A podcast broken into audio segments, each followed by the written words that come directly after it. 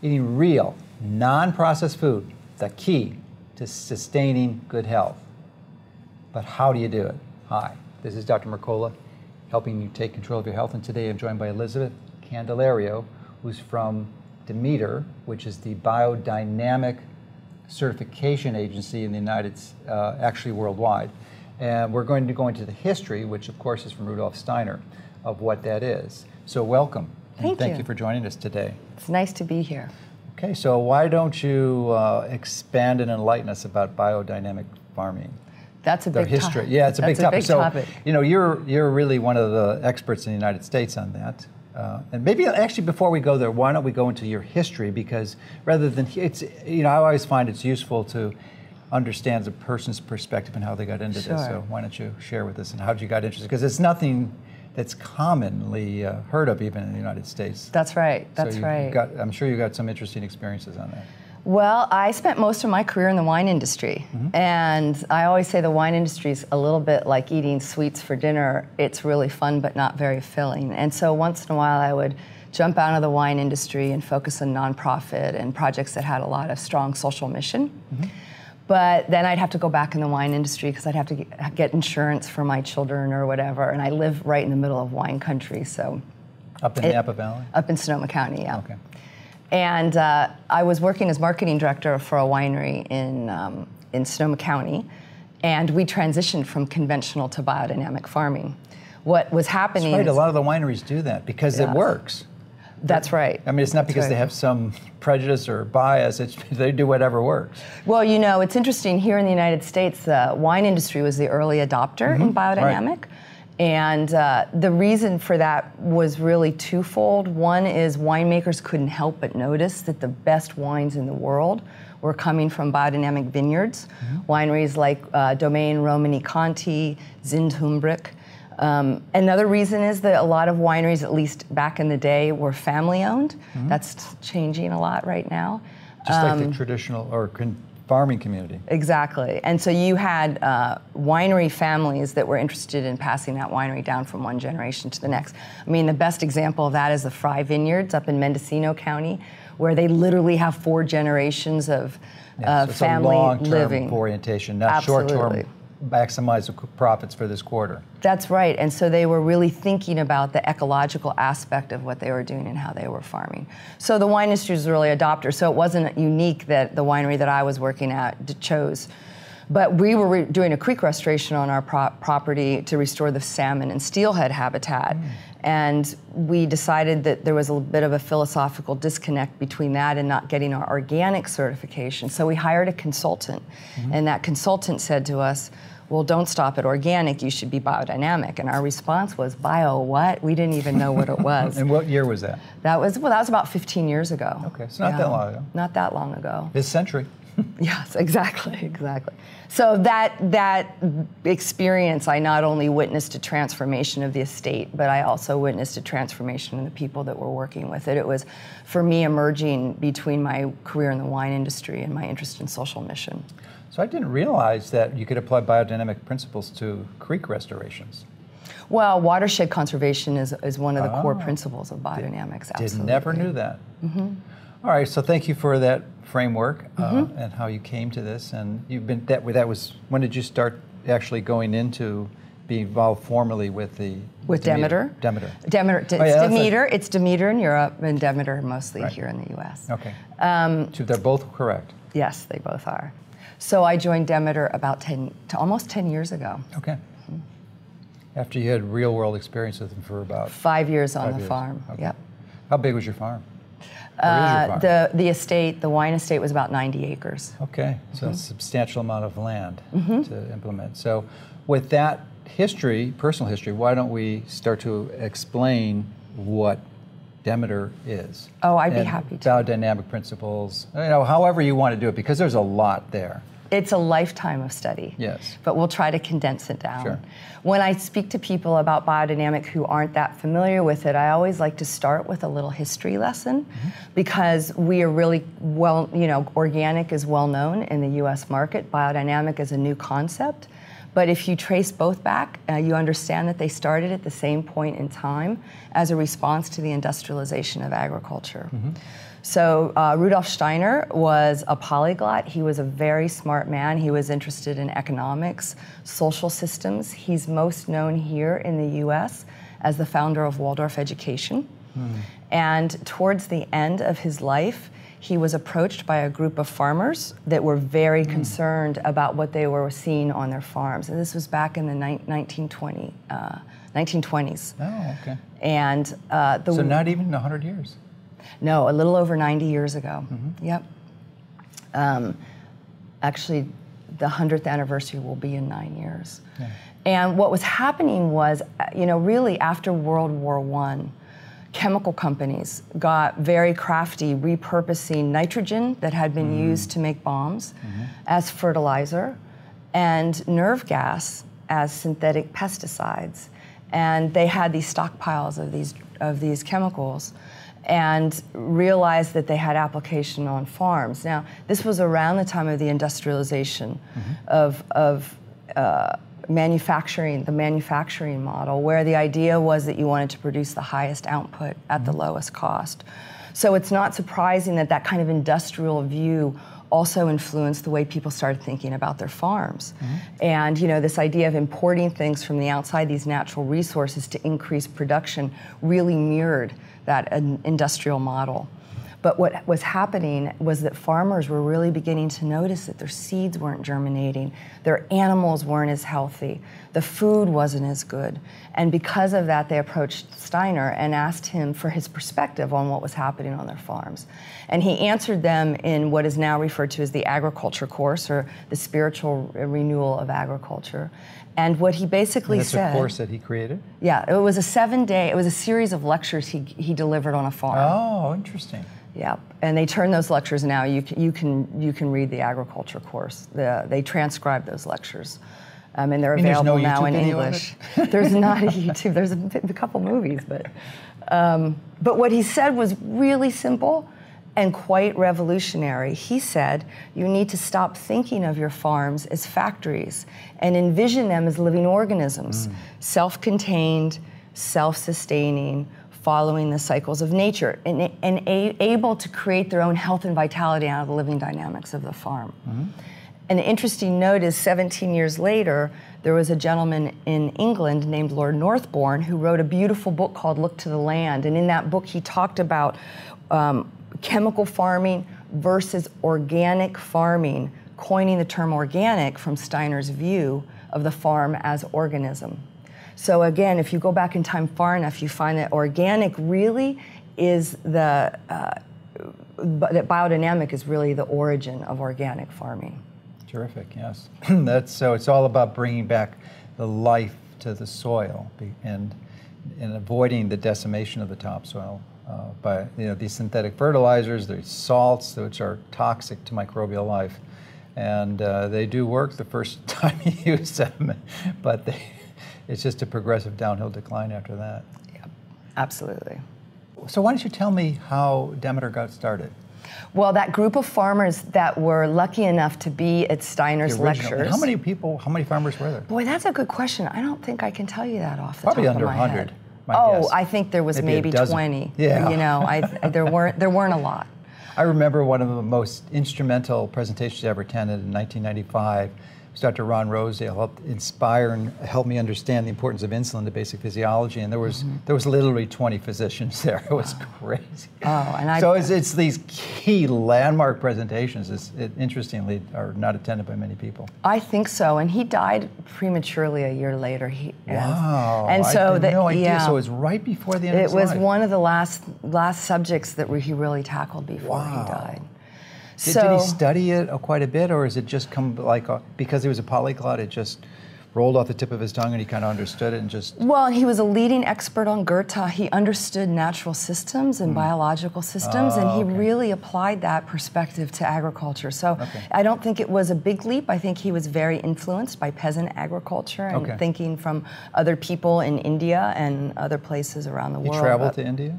I don't know that he traveled there, but I know that he was influenced. Okay.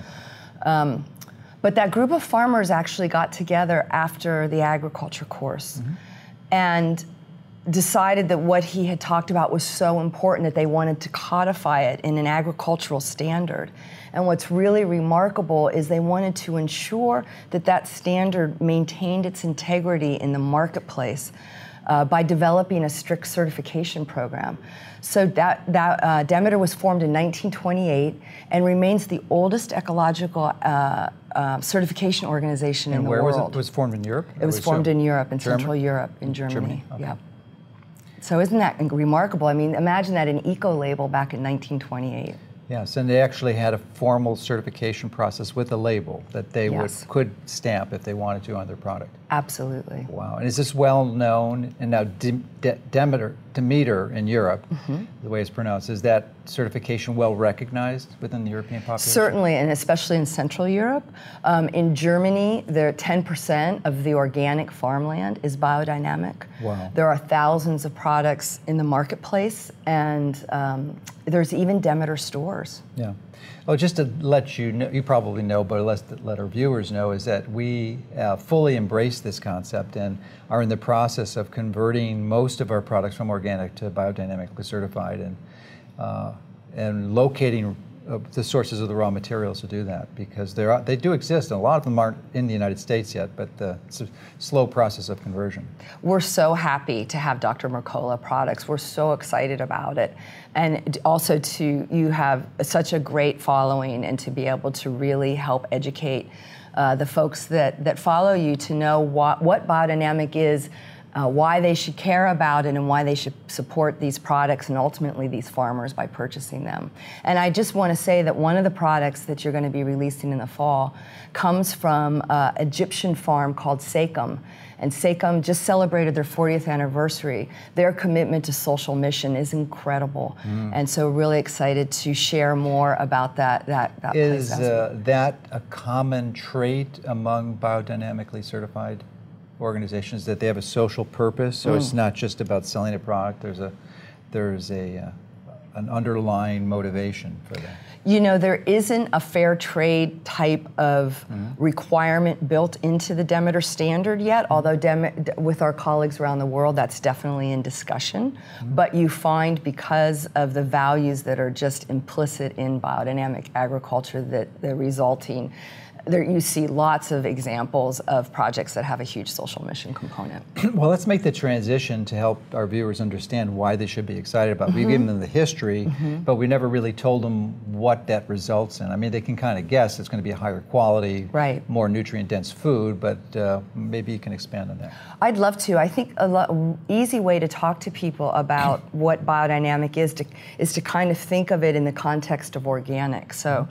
Um, and what we really focus is on, on the standard itself. What is required by the NOP, the National Organic Program, for a product or a farm to be labeled organic versus what's required from Demeter to label a farmer product as biodynamic. Mm-hmm. And I want to emphasize there are many, many farmers that go above and beyond what's the basic requirements for, for to, to label organic. Mm-hmm. Um, but really where organic is really about what you don't do. Mm-hmm. You know, in organic you don't use synthetic fertilizers or pesticides, you don't use GMO seed, you do everything you can to avoid GMO contamination.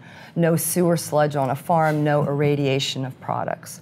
What's happening with the burgeoning interest in organic, which is a really good thing, is there's a lot of pressure on that standard so that you'll have products coming into the market that do the base minimum of what is required sitting right next to another product uh, that's also labeled organic that does much much more. Yeah, and it's almost that's become meaningless because of the perversion and the degradation of the quality and and some of these companies or farms just finding loopholes essentially that don't make, that actually make it is just as bad as conventionally grown food. I think there's a lot of pressure on the organic standard because of the huge interest in the marketplace in brands that want to do the base minimum to be able to label organic. Yeah, because um, they can get more income for it, more re, more revenue. Right. So biodynamics fu- fundamentally maintains that core principle of the farm as a living organism. So we start by saying that the organic standard is the base to the Demeter standard. If a farm is Demeter certified, it means that it's met the organic standard, even if it's not certified organic. But then the standard is much broader, maintaining that idea of the farm as a closed system. You look for solutions to disease, pest, and weed control to come out of the farm system itself. In organic, you can have a thousand acre conventional farm and not use those prohibited materials in 10 acres and get that 10 acres certified organic. In biodynamic, again, the farm is an integrated living organism. The entire farm needs to be certified. 10% of that farmland needs to be set aside in biodiversity. So that can be naturally occurring like oak groves or waterways, or it can be created through uh, insectaries, hedgerows. Um, as I said, you know, a farmer, a biodynamic farmer, when they're having a fertility issue. In conventional farming, a conventional farmer might say, okay, well, let's just bring in those synthetic fertilizers. An organic farmer might say, well, let me look and see what organic fertilizers I can bring into the farm. Well, that's a step better, mm-hmm. but you're still mining a natural resource and importing it to the farm. A biodynamic farmer is going to say, what is it about my farm system that isn't capable of delivering the fertility that my, that my crops need? And so they answer that from a biodynamic tool, toolbox, which may be uh, green manures, composting, cover cropping, incorporating animals. So the, the mindset is, is quite different. There's eight biodynamic preparations. They're made from uh, materials that a farmer can find on the farm, and they're used as compost amendments, uh, foliar sprays, and soil amendments. Mm-hmm. And um, in organic, there's just one processing standard for all products. Mm-hmm. In biodynamic, there's 16 processing standards. The intention is to allow the integrity of the agricultural ingredients to define the finished product so you have high content of biodynamic ingredients with minimal processing. It's a real foodie standard. So I just got back from uh, Gabe Brown's farm in Bismarck, North Dakota, who's one of the leading pioneers in the United States of regenerative agriculture and helping motivate and catalyze the transformation of conventionally conventional farmers to what he's doing, which is quite magnificent. It sounds very similar to, to the uh, biodynamic standards. Uh, he has basically imports uses the green green manure cover crops and wide diversities and integrates holistic herd management into the system. And he has about a thousand head of cattle, and sheep and chickens and hogs.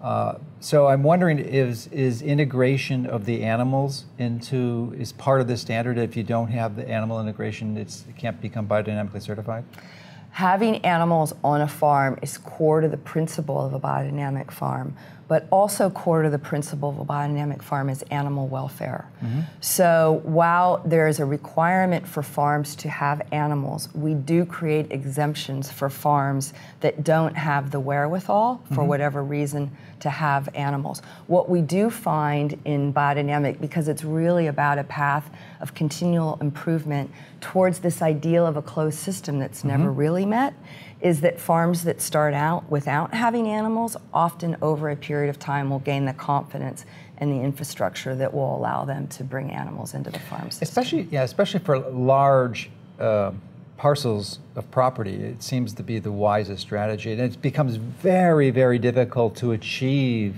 that optimized um, soil structure without the integration of uh, herbivores into the system. Uh, and you can it's, it's such a dramatic difference i mean i just got back a few days ago to, to witness it and, and see areas where the where the the animals weren't integrated and see what happens to the property when you are. It's just this, it's almost a magical transformation. It really is. Yeah, so. Above the ground and below the ground. Yes, yeah, of course. Yeah, because you can see it in the life. And it's uh, interesting because Gabe's farm was in the middle of a lot of other conventional farms, and he would tell me that the deer would only come to his property to eat and they would avoid all the GMO corn. And you could see 60, 70 deer walking across his property, you know, and they'd just stay away from the other properties. So, which is that. a problem because you know, I'm sure they, you know they have to take.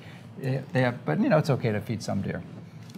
So, um, how difficult is the, the certification process, and is it very costly, or I mean, what what does it involve for mm-hmm. for people who are interested? Is there a minimum amount of property that's required? Nope Um, in fact, at our little house in downtown Healdsburg, California, we have just a typical little lot. And if we wanted to get our house certified, we could because we definitely meet the standard in our own little backyard. good. So there is no size. And that goes the other way. Some of the largest biodynamic farms in the world are these massive tea plantations in India.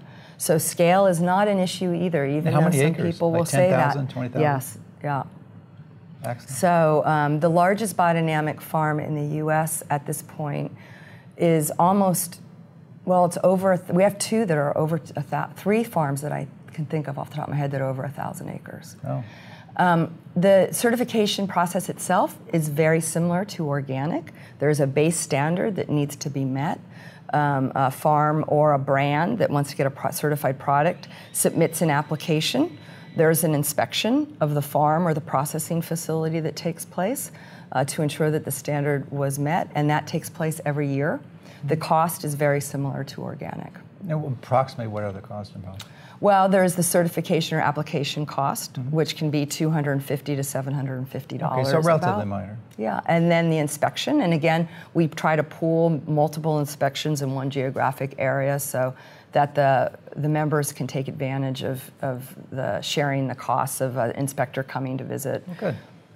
So I, I, the reason I'm asking is I'm particularly curious because I just purchased a vacant lot next door to me, and I'm in the mm-hmm. process. I'm especially after coming back from Gabe's Farm of absolutely inspired to create the highest quality possible piece of land as an experiment, you know, mm-hmm. and I've got the resources to do it and, and networked into the community. So I'm gonna, I'm definitely going to get it certified. So. We would be so honored to Yeah. have your farm certified. I would. Well, it's, I not, would. it's my house. you know, it's like it's just it's like the, it's an acre next to mine, and so it's just part of the property. So Yeah.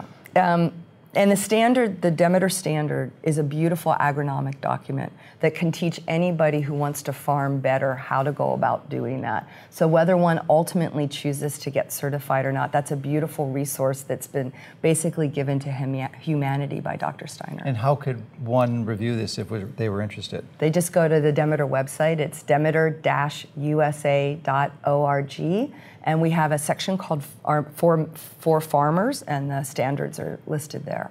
And for those who might be phonetically challenged, Demeter or Demeter is D E M E T E R. Correct. Hyphen USA, no periods, no dots, dot org. Correct. All right, good. And I'm sure there's some other good resources there. There sure are. The prop, would there be a list of the farms that are certified? We actually, thank you so much for asking. We have a directory of every certified biodynamic farm and brand in the US, and that's on our website, and you can also find that at biodynamicfood.org.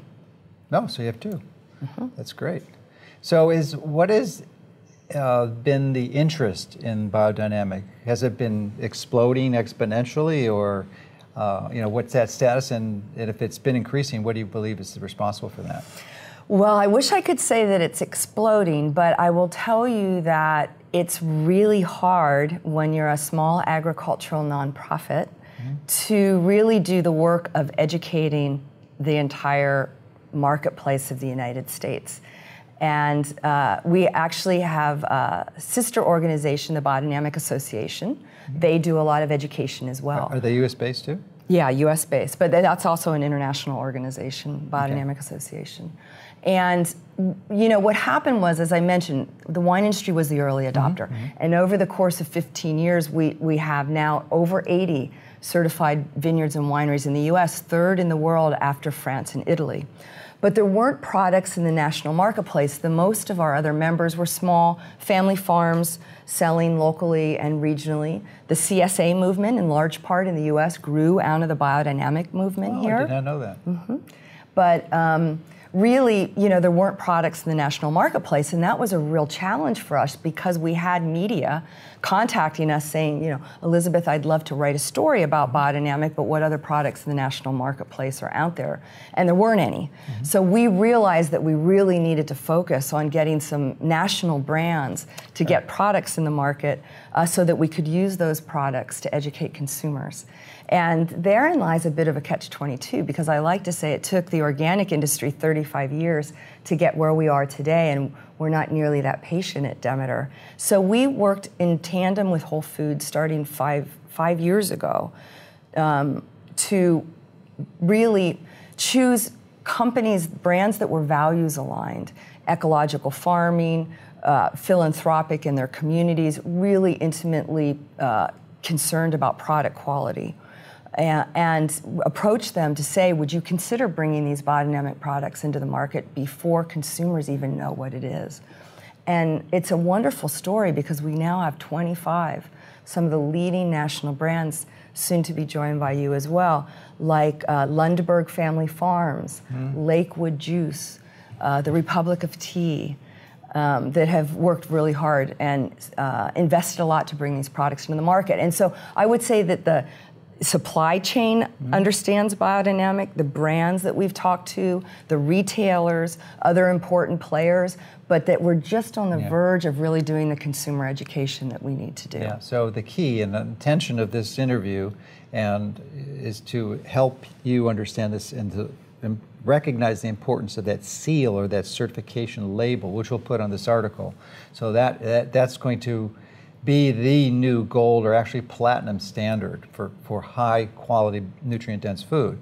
So that's what you're going to be seeking to find. And, uh, you know, we're absolutely committed to informing the public about this, and I think we can catalyze and accelerate the adoption process. But now I'm wondering if one of the strategies is to target specific producers who are already organic and convince them and if, what you know what's going on in that area because it seemed like that would be a critical part of the, the process of increasing the number of products. It's so critical, Dr. Mercola and actually you referenced it earlier. A lot of the products that are in the market right now are using ingredients that we've sourced from around the world. Because mm-hmm. as we said you know the european market is a much more mature market. You have uh, communities like Sekem in egypt that have been there for a long time where we're able to source ingredients. But ultimately we want a lot of these ingredients to come right from the us because at the end of the day that's the that's the notion that our vision at demeter is to heal the planet through agriculture. Mm-hmm. and we do that through through transitioning agriculture from conventional to organic.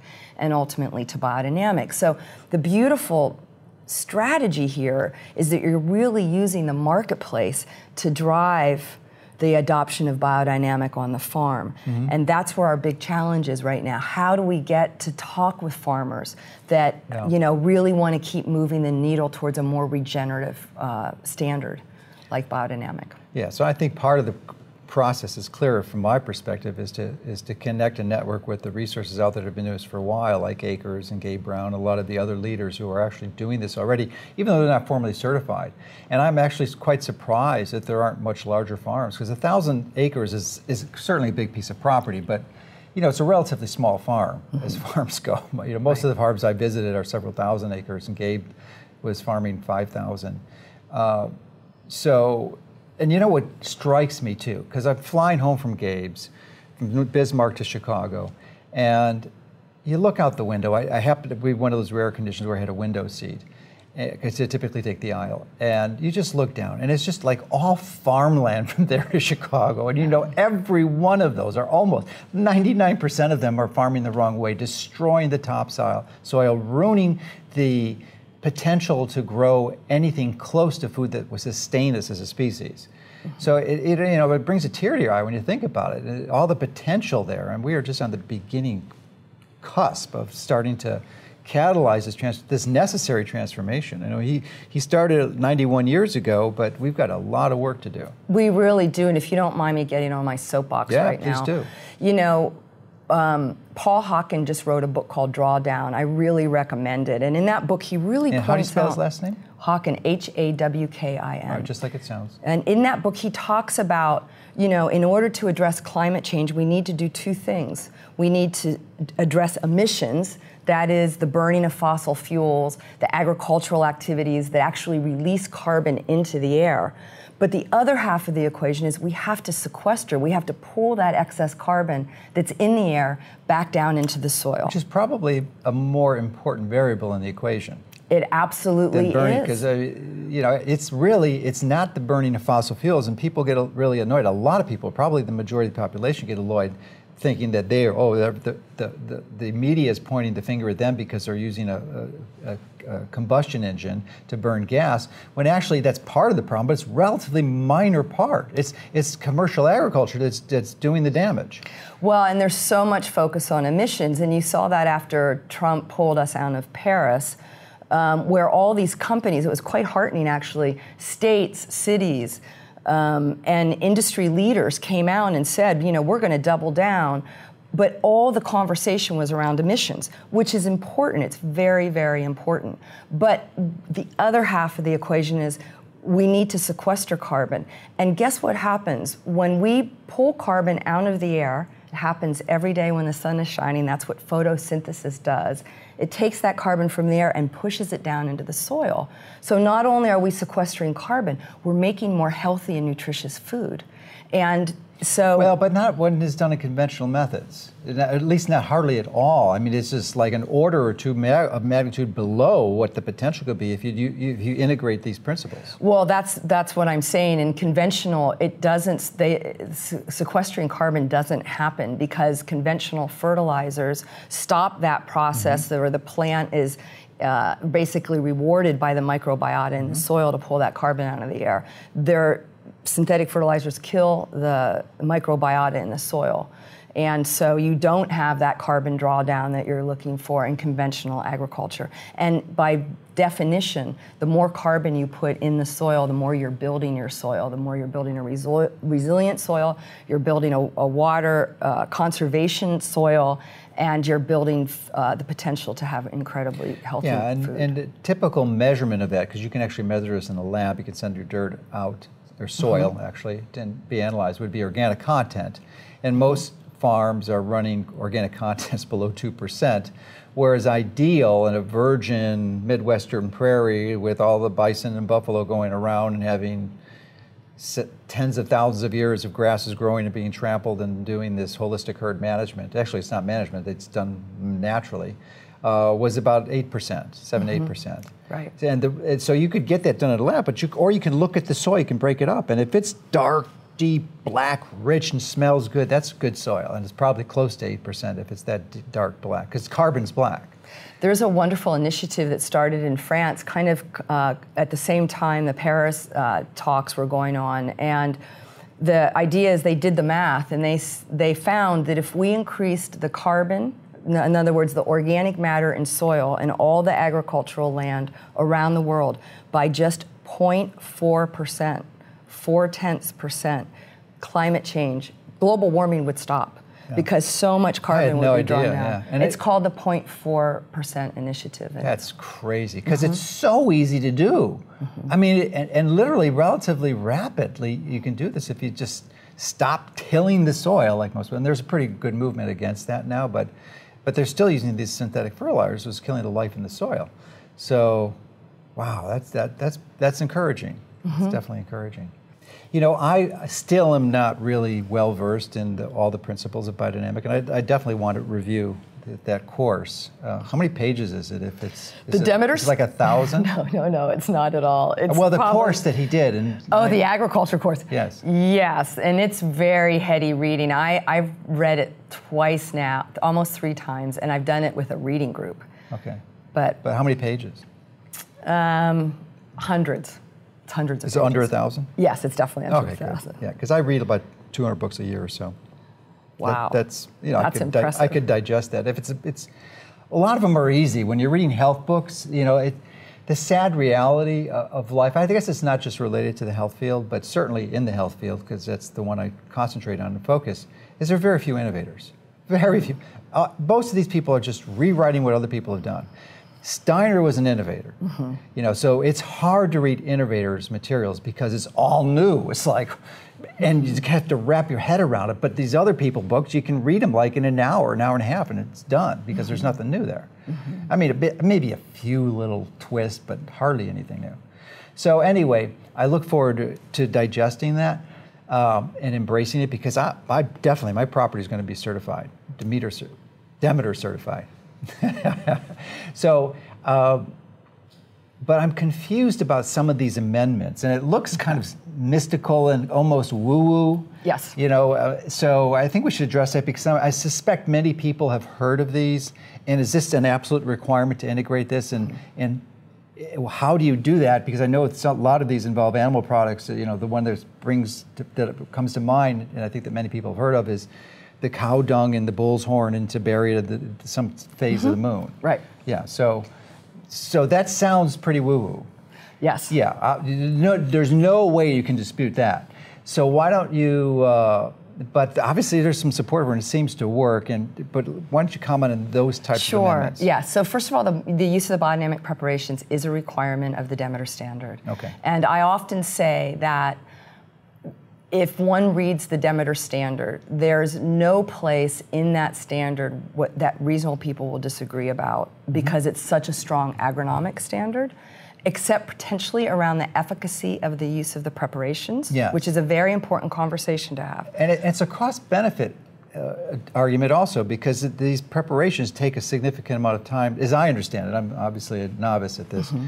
but uh, to prepare. And do you get the reward, you know, the mm-hmm. amplification of that investment of mm-hmm. time mm-hmm. and resource? So we could do a whole day just on talking about the biodynamic preparations, but I'm going to try to talk about it in a really simple way because you can understand the, the preparations uh, on a very um, practical level. And then the more you learn about them, the more you can understand them on a more esoteric level, let's say that. Mm-hmm. But I'm going to just talk about them on a very practical level. There's uh, Preparation 500, which is taking cow manure putting it in a cow horn, burying it over the winter. There's preparation 501, which is taking silica, putting that in a cow horn, burying it over the summer. Mm-hmm. And then preparation 502 through 508, which are basically herbs, chamomile, mm-hmm. valerian, and sure. those are used as compost amendments. Let me start by saying that. Well, the, could you, mm-hmm. excuse me for interrupting, but can you? What's the density? So, if you've got a thousand acres, how many of these horns would you need to put in? One cow horns worth of manure per acre. Wow. Mm-hmm. So relatively small. I, I didn't. Mm-hmm. I thought it was like every 10 mm-hmm. feet or something. You know, mm-hmm. that, that that is quite extraordinary because even from a regenerative agriculture perspective, because you wouldn't anticipate that would have much of an impact in an acre. Well, I mean, you just, what, just you know what exactly. But you know what analogy I like to use for people? Think about a sourdough starter. Mm-hmm. How much tiny ah. dot of sourdough starter will ultimately create endless loaves of bread mm-hmm. or uh, inoculant for kombucha. Mm-hmm. How much of that? Or a yeast in wine. Okay, that makes sense. It's so a catalyst. It's, it's a ca- it's a catalyst, exactly. Yeah. And I just want to say that you know when you think about the idea of the farmer not being dependent on these chemicals that the chemical companies are trying to save and saying, how can I affect the fertility of my farm, the health of my compost pile, just from the materials I can find on my farm? And then the, these materials were things that farm, farmers already had on their farms. And I would say, just to talk about, just talk about the 500 that when you take, first of all, putting it under the ground in the winter creates a constant temperature. It's a refrigerator mm-hmm. where that um, cow manure can uh, age. And when you pull it up and you pull that out of the cow, it smells like chocolate. It's this beautiful material. Mm-hmm. It's put in water. It's dynamized by creating a vortex with it and really stirring it, and then spread on soil. Oh, spread so it doesn't stay there. It's it's sort of uh, baked, so to speak, in, in the oven or frozen yeah. in the oven over the winter, and then uh, I, added to water. Yeah, ideally vortexed and yes. uh, spread in uh, some compost tea over the property. Sprayed as a tea, and you know, there's and we have research on our website mm-hmm. that shows increased microbial life in the soil based on that, and that's really not surprising when you think about it. Is it ever used as a foliar, sp- foliar spray too? That's the silica.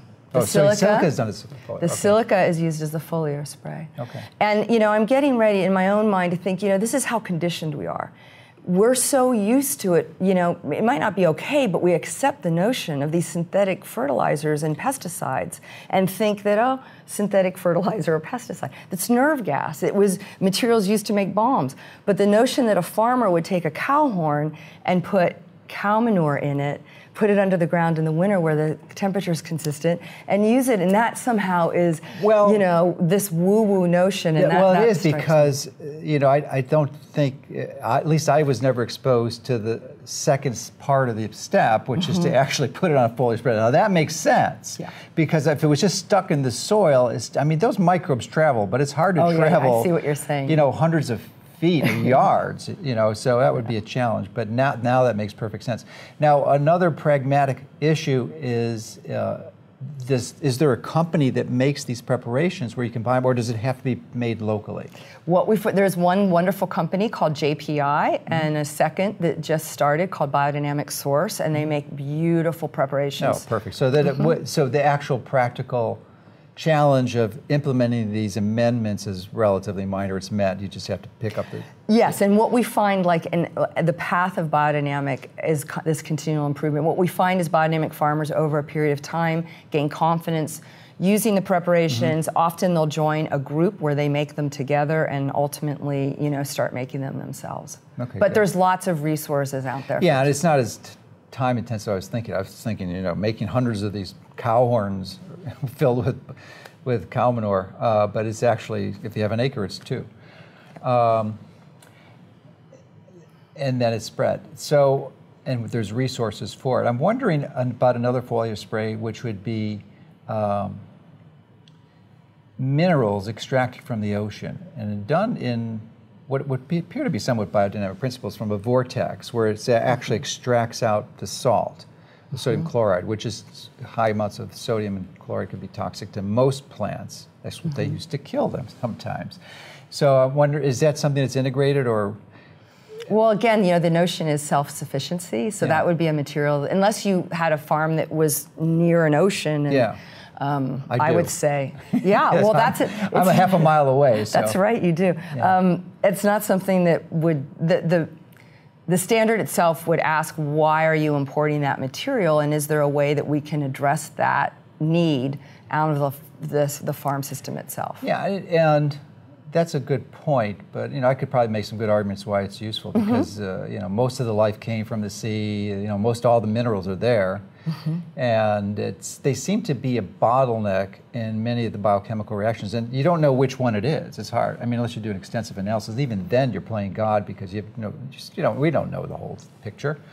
So if, when you spray them, giving them abundance, especially in the leaves at the right time when the stoma are open, I mean, they can take what they need and the rest is non-toxic. So Mm-hmm. it's just about as natural as it can be. Maybe we can do a field study on your farm. Yeah, I, I, I look forward to that. I really do. I really want to make this a, you know, showcase property that's producing food for the community. That's fair. Yeah, fantastic. I'm really, really, and it, it- coming back from Gabe, you know, I, I didn't have a scale of the scope of the amount of land that's required to produce, produce it, but, you know, I saw the plot he, the garden plot he had for, that was feeding four families, and it's relatively small. Mm-hmm. I mean, it was the size, and you would know this, maybe you can expand on it, but it shocked me that the, the, size would fit in most people's property uh, already that's loaded with grass. Mm-hmm. I mean, it's not that big. It doesn't take a lot of space. Yeah. You know, and I know everyone doesn't own a home. I get that. And a lot of people rent, and, you know, it- it's just impractical for them to do it. But then there are community gardens. There and you, are. And then you could participate in that and catalyze your community to this awareness because we can almost be guaranteed that virtually no one there is going to understand this. Right. So you can you can be part of the creation regenerative pro- process by spreading this message, this information, and believe me, you are on the leading edge. Hardly anyone uh, knows this. This is less than one percent of the population. Would would that be fair? That knows about biodynamic. Well, they may have heard of it, but really understand it and understand the principles. Mm-hmm. Maybe it's up to three or four percent now. Is it that high? I hope so. I don't have any idea. I mean, right. again, I'm just It's talking about the low. U.S. Yeah, yeah, we of have course. a, we yeah, have we're a not lot talking of about work Europe. to do. Yeah, yeah. So, and, and I'm really excited to be part of the process to do that and get behind it because the bottom line is, folks, the organic standard is bastardized. It almost doesn't mean anything now. It's better than nothing, but not much. And this is because of the, the integration of corporations and the federal regulatory agencies and the, and the monopoly they have over those and how they can pass things through and find loopholes and create them. I mean, you, you know, it's so sad to see these companies, these organic well, maybe not organic companies, but companies committed to health and good food, and and then they sell out. I mean, it, I've seen it so many times in my short career, and you know, they get to a few hundred million dollars in sales, and then they cash out, and then the, the, mm-hmm. they've created the branding, the labeling, mm-hmm. the, the and the, the people, the awareness that it's a healthy uh-huh. product, and then it's bastard, it's totally changed, and they most of mm-hmm. them just go to non-organic. They never make a big deal of it, and people assume it is. Yeah, I'd like to think that those companies aren't going to be successful as the years go by. You know, the millennials are not fooled and they really want an authentic story. They really want to know where their food comes from, how it's made. They really want to know the values of the company that's representing it. And I think that bodes well for the maturation of the natural food industry. Mm-hmm. I also talk to a lot of natural food companies that understand that in their sustainability initiatives, they have to be thinking in addition to packaging and transportation, you know, how, what's the, the agriculture that stands behind their products. And I really think it's a clarion call right now, especially for the natural food industry, to really be focusing on regenerative uh, and biodynamic agriculture. Because at the end of the day, they're uniquely suited to address this issue of sequestration in a way that other industries are not. Yeah. And consumers have so much power in this. Every time you go to the grocery store and spend your, uh, your uh, grocery dollars and the foods that you choose, you're voting for those companies. And we could have enormous influence, and we did. We have been. I mean, it, uh, Roundup is now poison labeled in California. If that isn't a victory, I don't know what is. Yeah. So uh, you know, just be careful. Uh, There's no way the USDA organic label represents regenerative agriculture, and most of those labels are farms that are actually not using cover crops, not integrating holistic herd management, and and having lots of bare soil on their farms, which is ruining the microbial life in the soil. So uh, we're actually going to have a line of clothing in the fall of USDA organic, but I think that's a temporary one. Our, our focus and goal is to have it biodynamically certified. It'd be the, really the first Clothing. biodynamic textiles really represented in, in the national scale here in yeah, so we're going to be. That's our goal. And, really you know, So I mean, we're starting with organic, which is like hardly available anywhere, but I mean, they do have them. But we're working with Marcy, who I interviewed recently, Mm-hmm. and uh, she started the first organic textile mill in the, in the United States. And I don't know what the standards for certification, but they, they, they, it's a different standard in the USDA. It's it's a higher standard that they're using. So Great. it's good. So it was a great pleasure to meet you and working with you, and thank you for inspiring me to certify my piece of property to be Demeter certified. Oh, thank you so much. We're, we're so grateful for everything that you do, Dr. Mercola. All right. Well, it's, it's uh, we can change the world, and you can change the world too by spreading the message. So please do.